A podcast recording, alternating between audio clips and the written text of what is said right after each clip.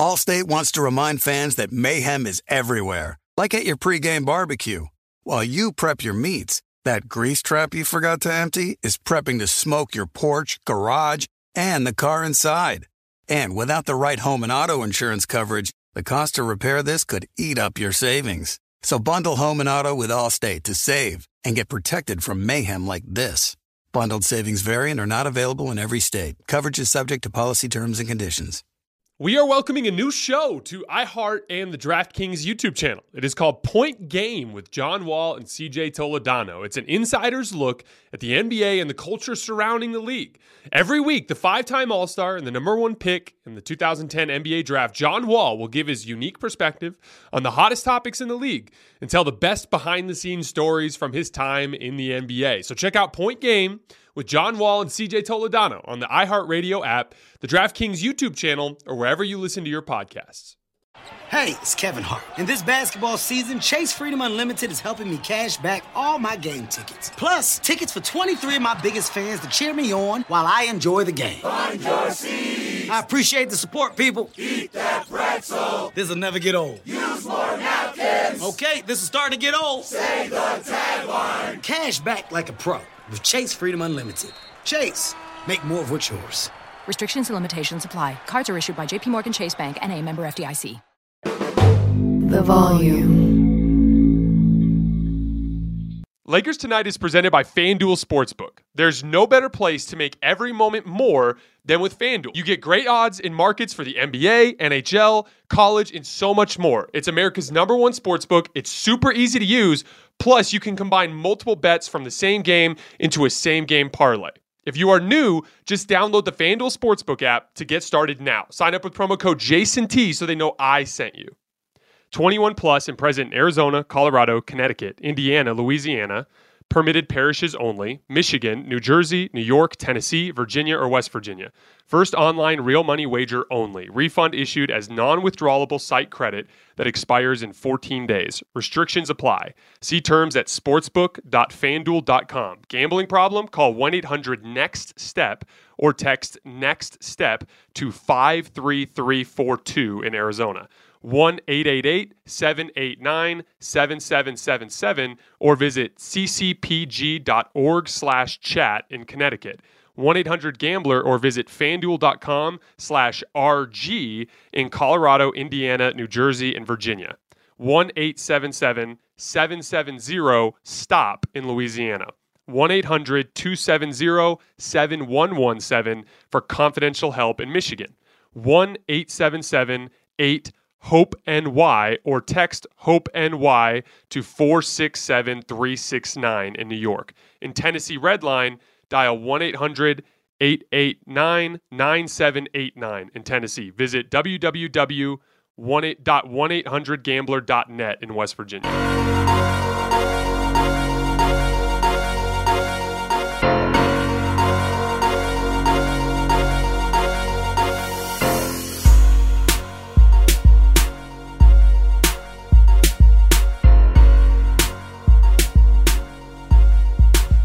All right, welcome to Hoops Tonight, presented by FanDuel here at the Volume. Happy Wednesday, everybody. I hope all of you guys are having a great week so far.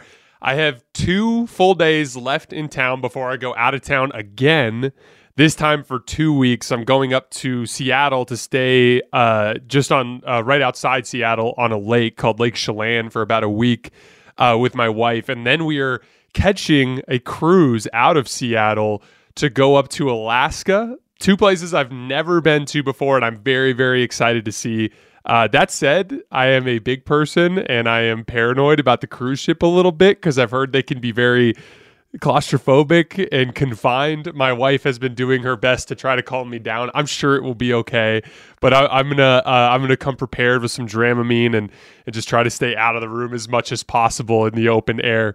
Uh, that said, I'm taking all my stuff with me, so I, I plan on doing some shows while I'm out. Uh, we did have some NBA news yesterday that was very fascinating. A report that the Utah Jazz are going to be listening to trade offers for Donovan Mitchell. I actually do expect them to trade him. So we're going to get into that a little bit today.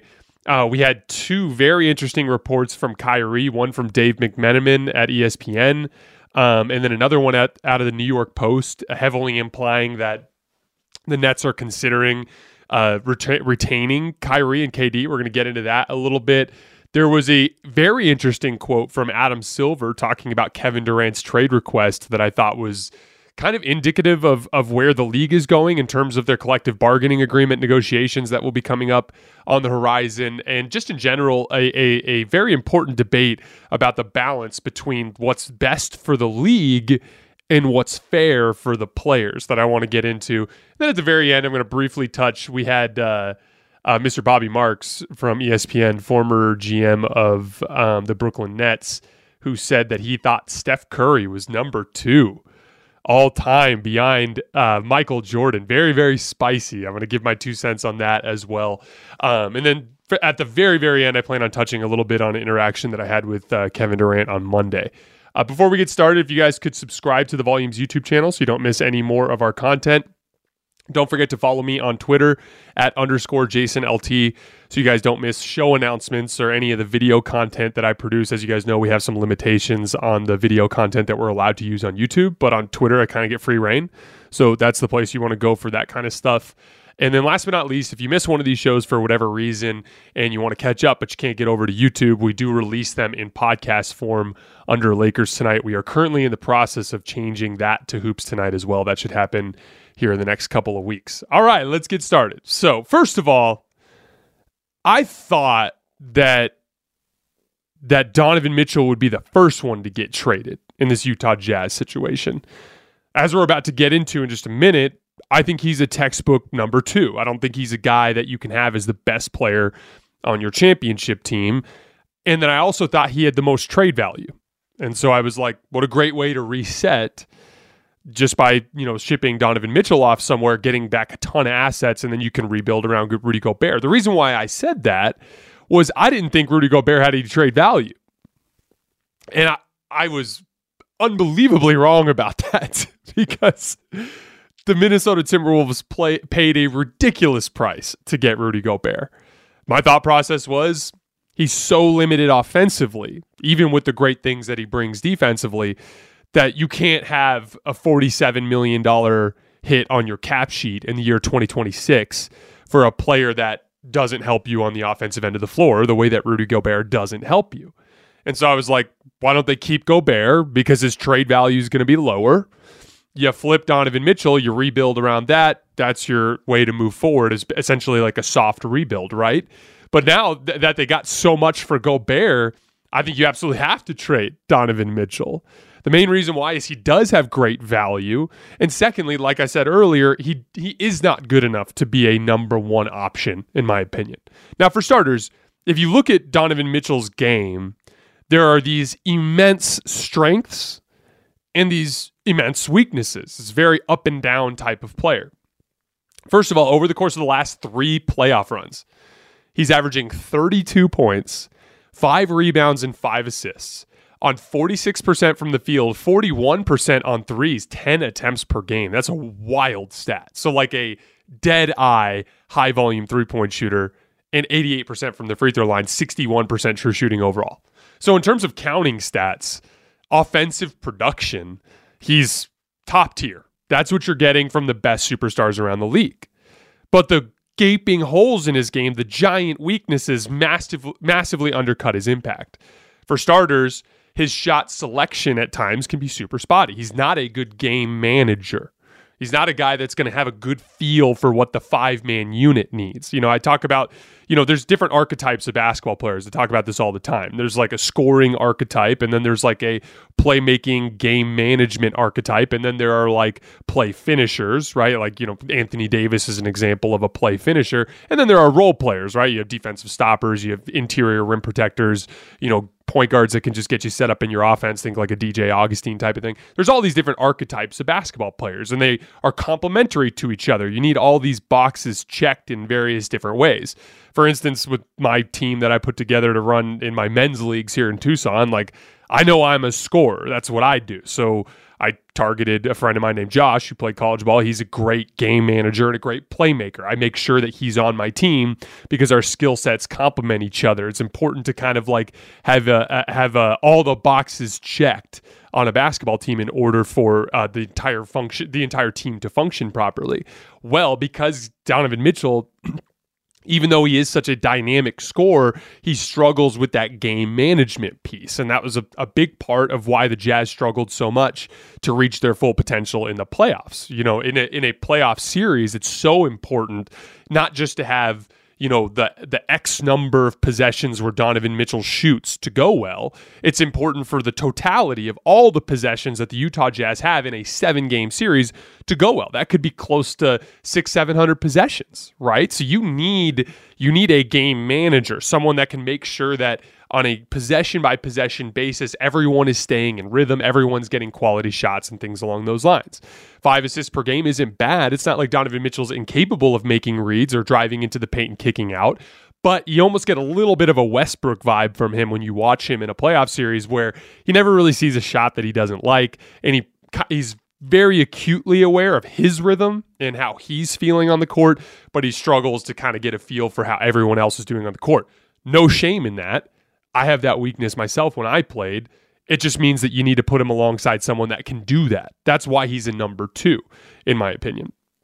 And then, secondly, it's the defensive end of the floor. Uh, Rudy Gobert called him out for this after that last playoff run, right? Uh, comparing him to Devin Booker. Um, but you know, at his size and athleticism, for him to be as bad of a perimeter defender as he is, is kind of inexcusable. And he's actually trending downwards in that department rather than trending upwards. He was a great defensive player in college. So, it, as that has slipped, he's turned into kind of a give and a take kind of guy. He's a guard that can shoot you into a game and he can shoot you out of the game. And because he doesn't impact the game a ton around that, his impact is limited. So that's why the Devin Booker comp is so interesting. Devin Booker's a very similar type of player, not in terms of their their literal impact on the game, because one's a slashing guard and Devin Booker's more of like a bigger three level scorer that relies heavily on on shot making. Right? They're different, but they're they're similar in their approach to the game in the sense that they're both score first guards that you know don't have the ultimate physical tools to be the you know super duper star number one option. They both kind of fall back into that number two type of vibe, right? And if Devin Booker, who's a better player than Donovan Mitchell, who is a better defensive player than Donovan Mitchell, can't be a number one, what does that tell you about Donovan Mitchell? So, from that standpoint, the way I look at it, like if you're the Utah Jazz, you have to get a number one. And Donovan Mitchell's not that guy, but it's also unrealistic to expect Donovan Mitchell to wait around and waste prime years of his career while you do a soft rebuild looking for the talent to make a run with him. You could take two or three years to find that guy, and Donovan Mitchell could get a wandering eye and want to go to some other team to play with one of his friends before that happens. Especially since he's had some run-ins with Utah Jazz fans over the years. So I, I'm a big believer in acknowledging the reality of the situation. We talked about this a lot with the Brooklyn Nets, right? I, one of the reasons why I think they need to trade everybody is even if KD and Kyrie decide to come back, they're just not good enough in this particular season because they don't have good enough role players around them. So, like, acknowledge the reality of your situation. Donovan Mitchell's not a number one. He's probably not going to wait around long enough to for you to find a number one. Why don't you flip him for as many assets as you can get. You already got this fantastic haul from the Rudy Gobert trade. You got three starting level players that started for a playoff team, a playoff team that took two games off of the number two seed, right? And you got all the draft picks. Not only can you flip those role players, like you can flip Patrick Beverley and Malik Beasley and Jarred Vanderbilt for additional assets. You could probably get maybe another first or two out of that you can flip those guys and you can flip Donovan Mitchell for another haul of role players and picks and things along those lines. You can, in one off season, completely fill your asset trove which could be the thing that you use to target the next disgruntled superstar or to trade up in the draft for a number one overall pick if you have a specific prospect that you like, like a Victor Wembanyama, right? Like that, they have the ability because they hit such a home run with the Gobert trade to completely retool their asset trove like that. And so I, I think I think that they're headed in the right direction here. Uh, a couple things. As far as Donovan Mitchell potential trade destinations, uh, my friend Tony Jones, who covers the Utah Jazz, mentioned the, the New York Knicks as a team that's expected to put together an offer. Uh, I get it for the Knicks, and I mean, they should, because why the hell not? And I'm not as high on RJ Barrett as everyone else is, right? But I mean, that's a race to mediocrity. A Donovan Mitchell team with Jalen Brunson and Julius Randle is going to win 45 games, be a five or six seed and, and lose to the Milwaukee Bucks or the Miami Heat in the first round. Like that's just what's going to happen with that team. Now becomes much more interesting in Madison Square Garden. Also, I'm a big believer in projecting competence so that you can use that competence to draw the next star. You get Donovan Mitchell, you have a couple 47 win seasons, you have a couple first round exits, but you project competence. You have a good head coach in there, you keep the head coach for a long time, everybody looks happy and everything's going well. Then, when you have cap space available, that's when you can actually pitch to a superstar like, hey, look at this successful operation we're running here. You should jump on with us. Donovan Mitchell's a perfect number two for you. Come and play. You know what I mean? Or maybe you can get, if, if you don't have to spend too many assets in the Donovan Mitchell trade, you can accumulate assets around that and maybe you flip a Julius Randle and a Jalen Brunson for a superstar at some point in the future. So I like the move for the Knicks in terms of a franchise, a push forward for the franchise. But make no mistake, that team's not doing anything. Uh, the two the two teams that I had in mind, and I actually mentioned these right after the Jazz got eliminated from the eliminated from the playoffs, so you might remember. But like I talked about earlier about complementary pieces and just like trying to check all the boxes on a basketball team, there are two teams out there that have everything except for elite high end offensive creation. This is the Miami Heat and the Toronto Raptors. These are the two teams that I mentioned right after the Jazz got eliminated. Toronto is deep with athleticism and wings. They're extremely well coached. They've got a freak young prospect in Scottie Barnes. They have everything in the world that you need in order to win a championship, except for the top tier type of scoring threat. Now, typically I'd say Donovan Mitchell isn't good enough to be a number one option, but in this case, you could kind of like look at a, a, at it being a combination of a Pascal Siakam and Donovan Mitchell together, kind of amounting to somebody that could give you a puncher's chance because of how much cha- uh, talent they have around them. Miami Heat, the exact same thing. Jimmy Butler is your number one there, so he doesn't need to be the number one, but it just gives them that extra offensive punch that they so desperately need because nobody other than Jimmy Butler can create their own shot there. So if the KD sweepstakes go south for those two teams, Donovan Mitchell's a really interesting backup plan. He'd be less expensive. I I think Toronto should give up Scottie Barnes for KD. Toronto fans think I'm crazy. Well, here's your alternative. If you don't want to get KD for Scottie Barnes, you can probably get uh, Donovan Mitchell for a bunch of draft picks and like OG Anunoby. You know what I mean? So like, there's there's a version of this story where uh, uh, where you could back up plan yourself into a Donovan Mitchell. Now you're going at this with all of your length and athleticism but with Donovan Mitchell as another scoring punch to make things easier so that your defense can actually be enough for you to win. So those are the two teams that I'd keep an eye on Miami and Toronto. If they don't get KD, look at them as backup plans for Donovan Mitchell. Phoenix is actually an interesting example of a team that could do that as well. Um, moving on to Kyrie. So we had uh, Dave McMenamin from ESPN. He reported, uh, I believe, on Get Up uh, or NBA Today. Um, it was either yesterday or the day before he said that uh, now the Lakers are waiting to see if the Nets decide to bring KD and Kyrie back. Then we get this report from the New York Post, and I'm going to read this quote. How did we get it? This is from one. Of, this is from a source. How did we get into this situation and trade when he opted in? The source asked asked rhetorically. Here's the situation. He opted in, which means he had and has every intention of playing with the Brooklyn Nets. KD decides he wants to out, and now everybody is talking about trading Kyrie, right? Kyrie has not asked for a trade. Now, if the Nets don't want him, that's something totally different. Kyrie has not said he wants a trade, he opted in. So, where did the trade conversations come from? Is it because KD requested a trade and now everyone's like, let's trade K? Kyrie opted in. Now, I tweeted out when I saw that yesterday, I was like, how stupid do they think we are? because, I mean, like, literally, we know the friends the, the Nets front office doesn't want Kyrie.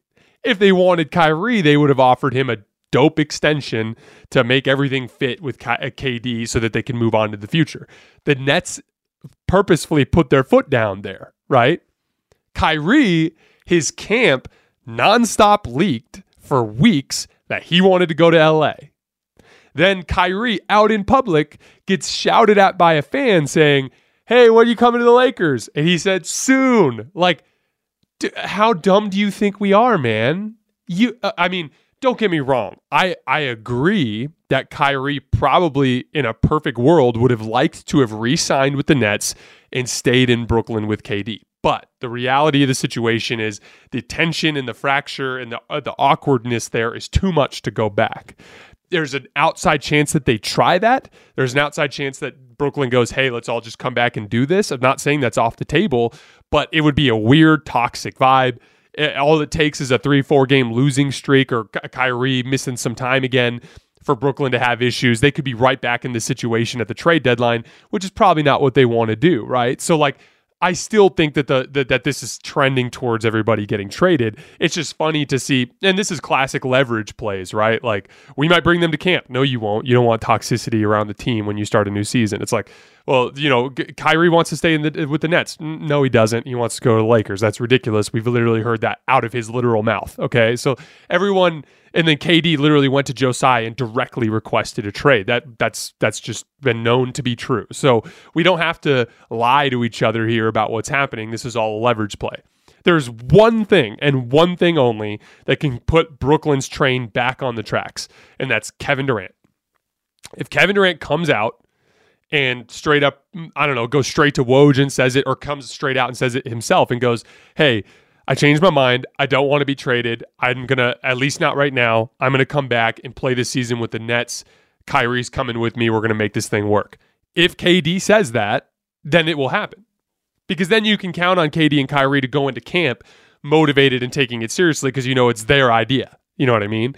But if Sean Marks forces them to come back to camp, there's so much more risk that can come from that. So everything is hurtling towards these guys getting traded.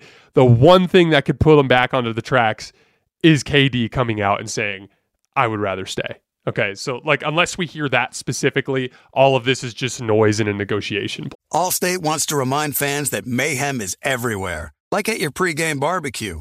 While you prep your meats, that grease trap you forgot to empty is prepping to smoke your porch, garage, and the car inside. And without the right home and auto insurance coverage, the cost to repair this could eat up your savings. So bundle home and auto with Allstate to save and get protected from mayhem like this. Bundled savings variant are not available in every state. Coverage is subject to policy terms and conditions. Warm weather brings many outdoor activities happy hours after work, weekend hikes, pool parties, and family barbecues. With all that time spent in the sun, we're often not thinking about what it's doing to our hair. Those rays can seriously affect your scalp and hair, making right now the perfect time to start taking Nutrafol to help keep your hair healthy this summer. Nutrafol is the number one dermatologist recommended hair growth supplement with over 1 million people seeing thicker, stronger, and faster growing hair with less shedding. Thinning hair is different for men and women, so a one size fits all approach to hair growth doesn't cut it. Nutrafol has multiple formulas that are tailored to give your hair what it needs to grow based on your biology, life stage, and lifestyle factors. Physician formulated with drug-free ingredients, Nutrafol supports healthy hair growth from within by targeting key root causes of thinning: stress, hormones, environment, nutrition, lifestyle, and metabolism through whole body health. With Nutrafol, building a hair growth routine is simple. Purchase online, no prescription or doctor's visits required.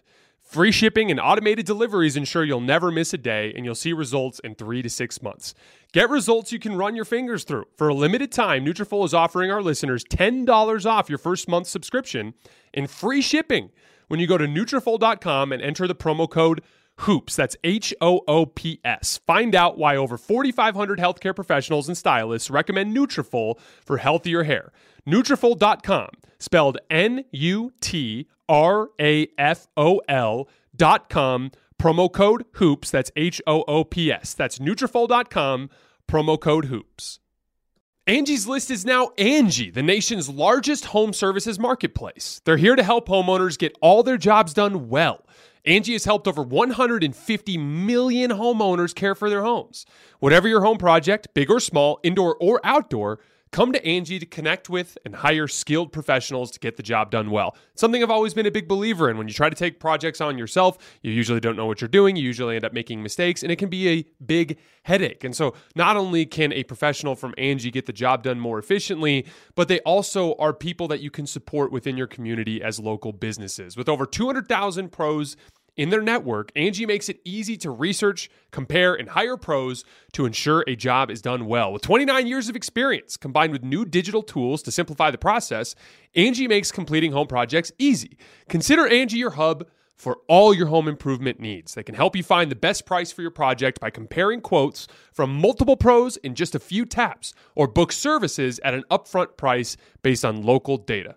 Angie has cost guides that will tell you what others have paid for similar projects both nationally and in your area, and the app is free and easy to use. Get started at Angie.com. That's A-N-G-I dot com or download the app today. Boy.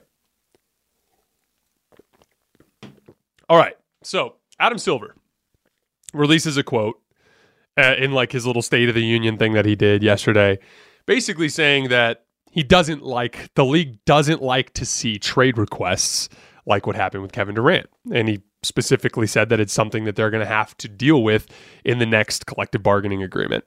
Now, this is a super, super complicated topic, right? Because there's a huge difference between what's morally correct and what's best for the league.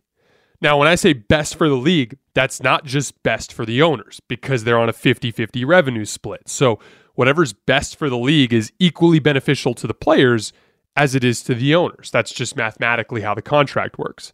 But there's a big difference between what's best for the league and what's actually morally fair.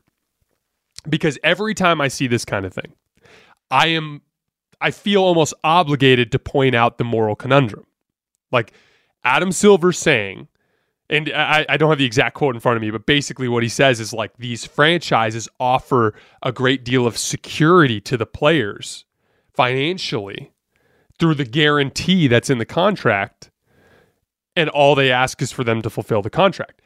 But we've literally seen so many times throughout NBA history a player be like, okay, franchise, I will do this for five years, sign on the dotted line. Oh, Blake Griffin's with the Detroit Pistons now. Like, we've just seen that happen so many times over the years. The franchises do not feel that loyalty to the players. And so it's not fair to expect the players to demonstrate that same loyalty to the franchises. So that's the moral reality of the situation. But the the the what's best for the league is entirely different.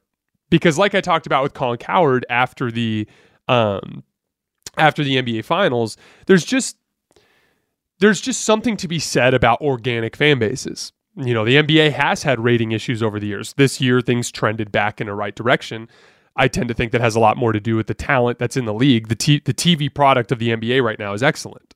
It, uh, it, it has some room for impo- improvement, but it's excellent. So I think that's why fans are driving back towards the NBA. But make no mistake, there's I don't think it's a coincidence that the Golden State Warriors fan base is so healthy. Colin told you guys himself the average NBA team makes about $200 million a year in revenue. The Warriors make like 700 million. Why do you think that is? It's not just because rich people are Warriors fans, it's because they have so many of them.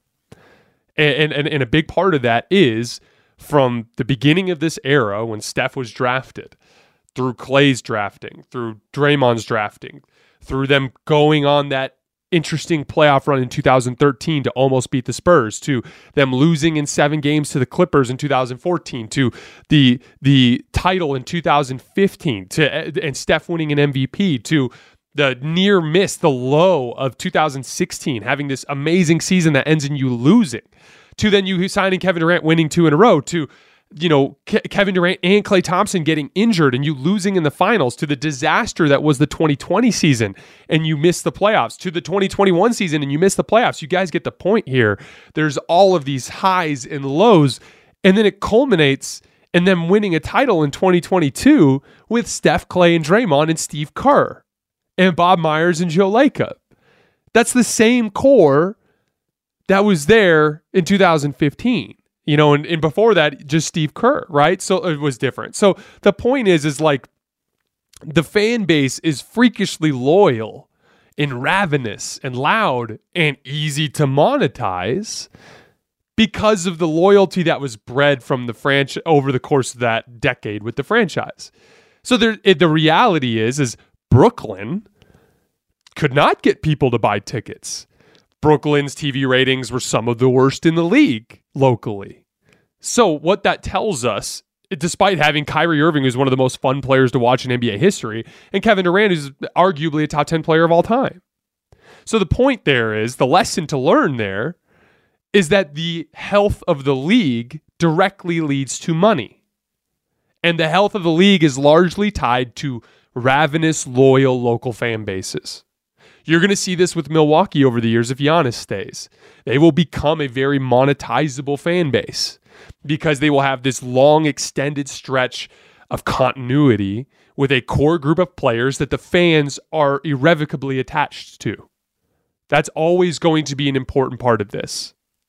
Now, again, there's as soon as you if if the league does things and negotiates for things to try to force players to stay, not necessarily force, but heavily incentivize players to stay, they do dramatically shift the morality, right? Because if players are incentivized to stay, but then teams can still str- trade them all day long, it's not necessarily fair. But at the end of the day, it's just the reality of the way that the system works.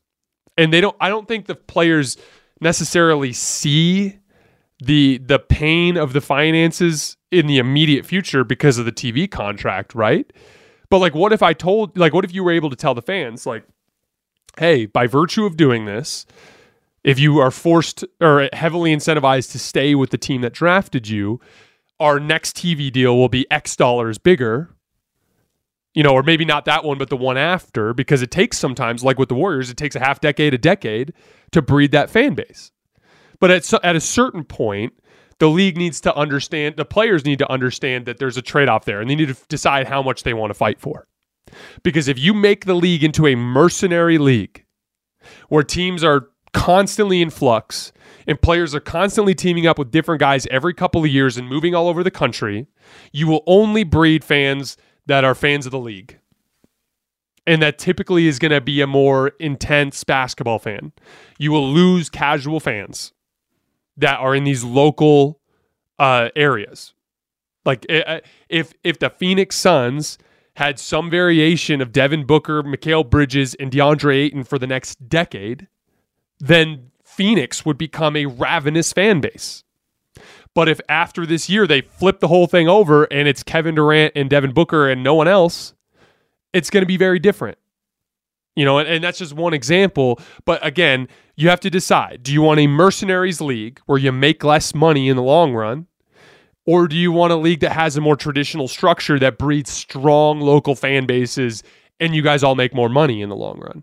And it's a tough decision. And I don't know what the answer there is. And only the players know. And it's up to them to figure out. They got to decide what they think is worth fighting for. All right, let's move on to Steph and LeBron. So Bobby Marks um, said that he would have Steph second behind MJ all time. Now, you guys have heard me talk about this stuff before. I don't really uh, I'm not changing your minds. Like that that's the reality of the situation. Like uh, uh, you Warriors fans out there and I know a lot of you listen to the show like Steph's your guy, man. I just broke that down for you. For a decade, for better or worse, he's been your guy and he's come through for you so many times. So, like, I understand your loyalty to him and I totally get it. It's literally the same way that I feel about LeBron. I grew up watching him. He came through as a as I was a fan of his. He came through so many times that like I just have this faith in what he can do on the basketball court. So it's difficult for people to convince me that a Kevin Durant or a Steph is better than him. So I get that. And I'm not trying to convince you guys. I'm just going to give you my impression of the situation.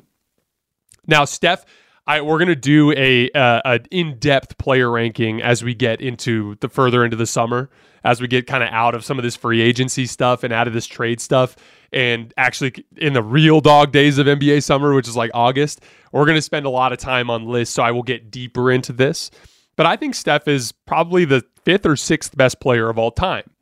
Uh, and, and you guys remember, I rank mine different. I keep a list of bigs and then I keep a list of perimeter players. But in that list of perimeter players, I, I have LeBron, I have MJ, I've got uh, Magic Johnson, I've got Kobe. And then it's like Steph and Larry Bird are kind of competing for that fifth spot there. Steph is my second favorite player of this era. I have the utmost respect for Steph.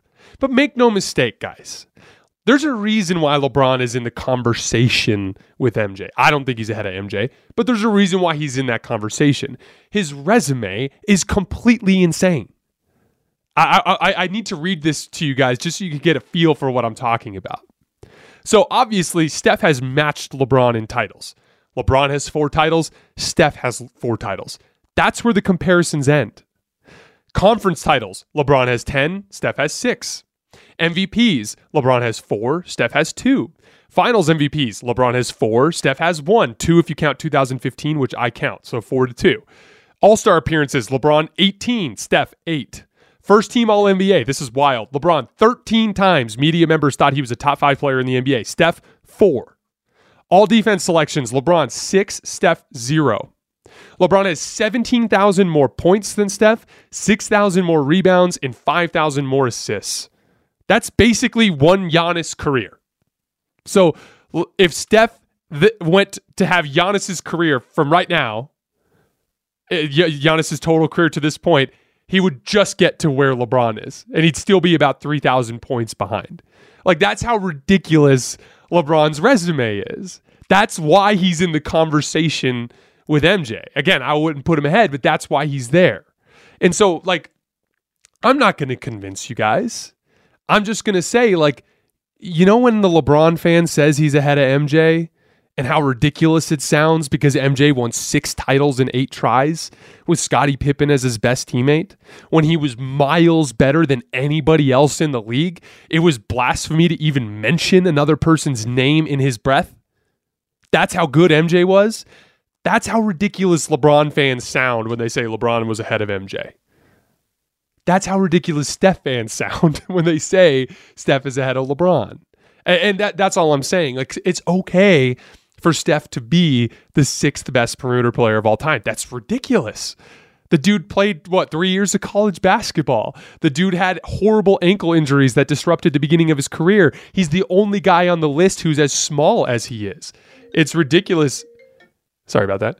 It's ridiculous that he's had the career that he's had with what he's been given. He has massively outperformed anything you could have ever hoped or expected from him, and he still is playing basketball. But let's not get crazy. That's all we're saying here. And then even if we look at the absolute peak, so I think Steph's absolute peak was this season. I thought he was an unbelievable defensive player this season.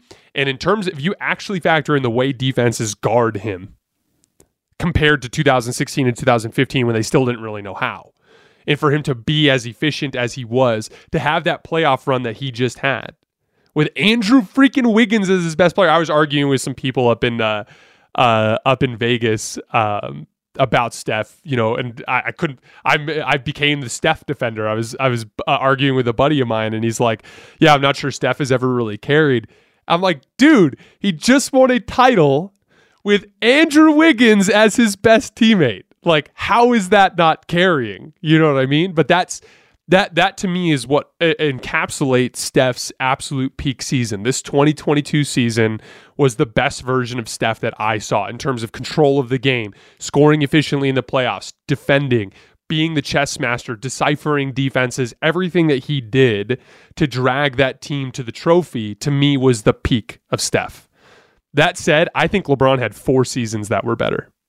I think in 2013 when he was the best defensive player in basketball and uh, like a, a, a, ridiculously efficient. You know, I think his true shooting percentages was in the 60s, and he was averaging 30 points in 2013 to get the 66 wins and to win the title the way he did that year. 2016, every bit as impactful defensively as he was in 2013, but a better offensive player than he was. 2018, the best peak offensive version of LeBron. Not a very good, not a great defensive player that season, but the peak offensive version of LeBron. That was the best offensive player I ever saw. And then 2020, arguably, is his best season because he was an all defense level defender. He didn't get voted that year, but he was an all defense level defender. And he was unbelievable in the playoff run, shot 59% in the in the finals, averaging 30 to win Finals MVP, and never was even threatened on his way to the title. Like LeBron, I, I I'm a huge Steph fan, guys. You guys know that. And again, I understand I'm not going to change your mind, but to me, this is not close. Like Steph is fighting with Larry Bird for fifth. He's not fighting with LeBron for second. That's just we're jumping the gun there. I read out the numbers for you. It's just it's just it's just too much. Uh, one last thing before we get out of here. So um, this I don't respond to trolls on Twitter almost ever, um, just because uh, there's hundreds of them. They're awful people. What's the point? Uh, but I had one uh, that uh, went kind of viral the other day on on Monday. Um, not viral, but kind of made some rounds on Twitter that was kind of false about me, and so I quote tweeted it. And it basically what it was was uh, my, uh, somebody took the stats from my worst college season and put them out, and uh, and people were having their taking their shots and taking their victory laps. You know how that goes. Um, but I actually thought it was a really interesting chance to teach a valuable basketball lesson. And it turned it turned into a bigger thing because after I tweeted out my actual basketball resume, uh, Kevin Durant responded under, underneath it, uh, kind of having my back, but in like his own way, kind of making fun of people for giving him crap for defending himself to trolls, uh, which is a whole other thing.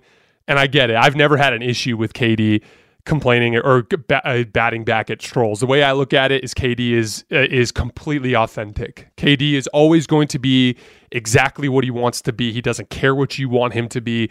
He's going to just put real Kevin out there in the public for the whole world to see. And I've always admired that about him. And he's the kind of guy that gets irritated with trolls, and so he talks to trolls often. But I did it this one time, and he took that as an opportunity to kind of uh, piggyback off that. But I wanted to uh, talk about the basketball for a second because this is a very, very valuable basketball lesson.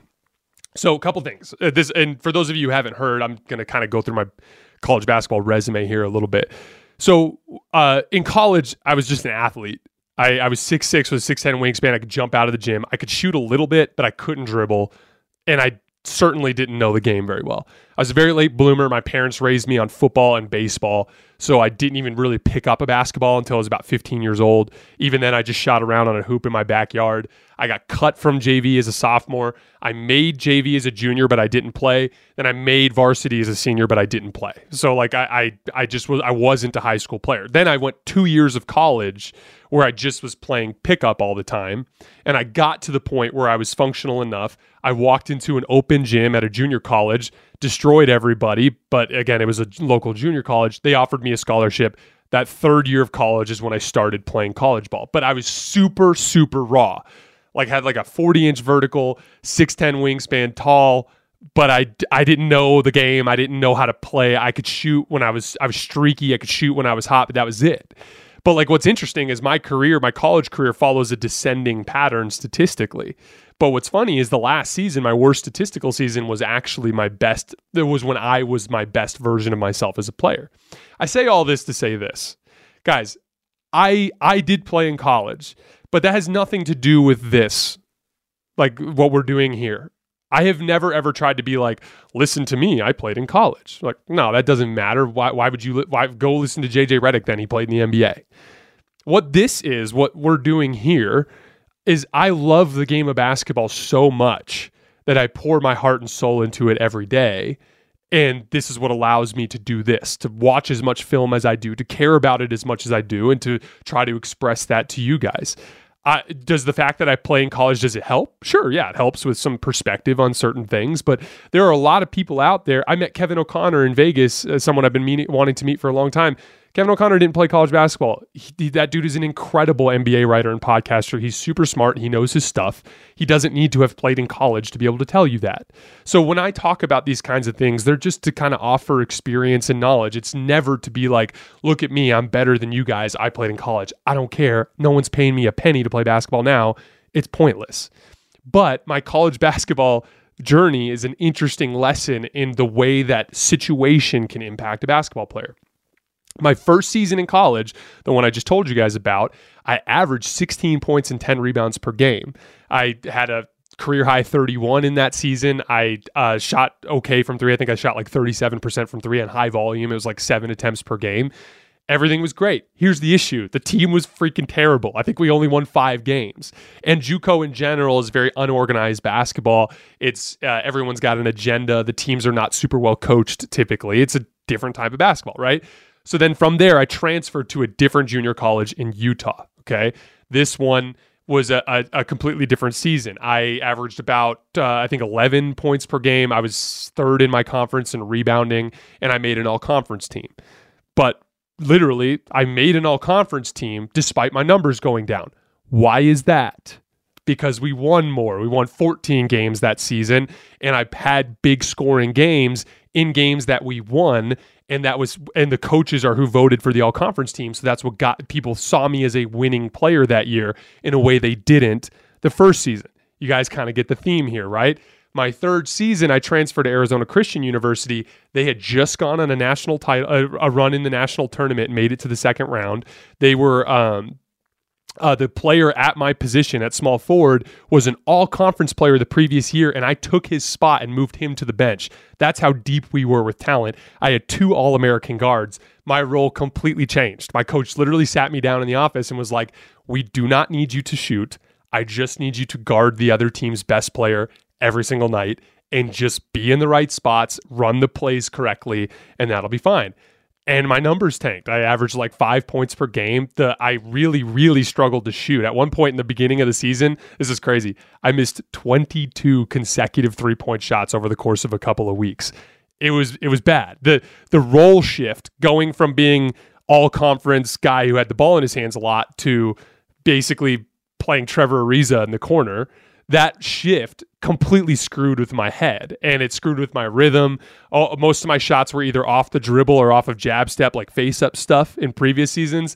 All of a sudden, it was only catch and shoot reps, and I just, I just, I really struggled with that. I over the course of the season, I got better in conference play. I shot over thirty percent from three, but like it wasn't great. I just, it, it that whole sequence really, really exposed to me how I needed to improve in other areas of the game. That same season, I learned how to be a better defensive player. I was not a good defensive player in my two years in junior college. I was a great defensive player at Arizona Christian University. I learned the importance of, of buying into the team concept and, and practicing hard every day because you know if you don't practice hard, you're going to lose your spot. I learned how to uh, run uh, high and uh, like uh, highly complicated defensive schemes. I used synergy to watch a ton of film and to learn how to appropriately uh, like like I would I would I would literally watch hours of film on the other team's best player before the game to learn which way they like to drive, what they would do when they would drive that way, and and I, I became in a lot of ways a professional with the way I approached the game that year because I had to scratch and claw for my role on the team as opposed to being in JUCO where it was like, here's the keys to the offense, do whatever the hell you want. It's entirely different. And that, that's why I think it's important to, express those things to, to, to you guys. Is like when you see stats, when you see numbers, when you see things like that, they're always different. I was actually a better shooter that third season than I was the first season when I shot 37% on seven attempts or whatever. The difference was is I was playing on a bad basketball team in loosely organized junior college basketball versus real NAIA basketball that's extremely well coached and everyone's in the right spots. Defenses are always in help. The slashing opportunities aren't there that you're used to it was just a completely different ball game. And I grew a lot of ways as a basketball player that year. And we won a shit ton of games. We won 13 games in a row to start the season. We beat a Division One team on their home floor, even though we were NAIA. We uh, at one point reached top five ranking in the NAIA, and we made it to the national tournament. So it was a monstrously successful season that I played a defensive role and I shot like shit. Like that's that's literally all it was.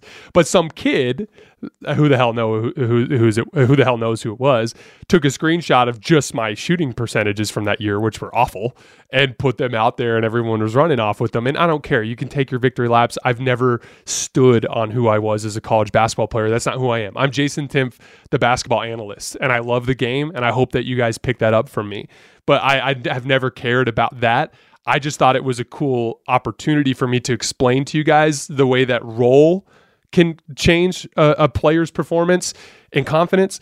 And then also the way that winning basketball, it's harder to produce statistically in a winning situation than it is in a losing situation, which is something that we should keep in mind when we're evaluating NBA players and things along those lines. As Draymond says, stand on that.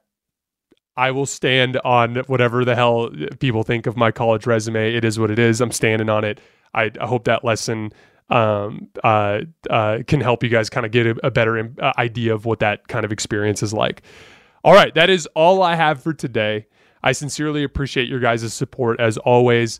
Like I said, I will be taking all of my equipment with me when I go on vacation, and who knows, maybe we'll have something in the next couple of days. Follow me on Twitter at underscore JasonLT so you guys can see show announcements and things along those lines. And I'll see you guys in a couple of days.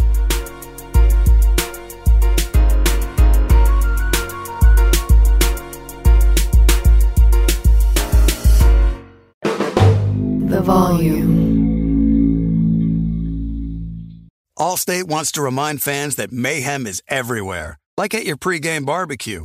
While you prep your meats, that grease trap you forgot to empty is prepping to smoke your porch, garage, and the car inside. And without the right home and auto insurance coverage, the cost to repair this could eat up your savings. So bundle home and auto with Allstate to save and get protected from mayhem like this. Bundled savings vary and are not available in every state. Coverage is subject to policy terms and conditions. Hey, it's Kevin Hart. In this basketball season, Chase Freedom Unlimited is helping me cash back all my game tickets. Plus, tickets for 23 of my biggest fans to cheer me on while I enjoy the game. Find your seat. I appreciate the support, people. Eat that pretzel. This'll never get old. Use more napkins. Okay, this is starting to get old. Say the tagline. Cash back like a pro with Chase Freedom Unlimited. Chase, make more of what's yours. Restrictions and limitations apply. Cards are issued by JPMorgan Chase Bank and a member FDIC. This Father's Day, the Home Depot has the perfect gift to help dad be everything he can be because your dad is more than just a dad. He's the groundskeeper of the yard, the perfecter of the patio, and the cleaner of the clippings. This Father's Day, power dad's doing with the convenience and gas like power of Milwaukee cordless outdoor tools from the Home Depot. Plus, get up to $150 off select Milwaukee tools. Find the perfect Father's Day gift at the Home Depot. How doers get more done. Shop for Father's Day now in stores or online at homedepot.com.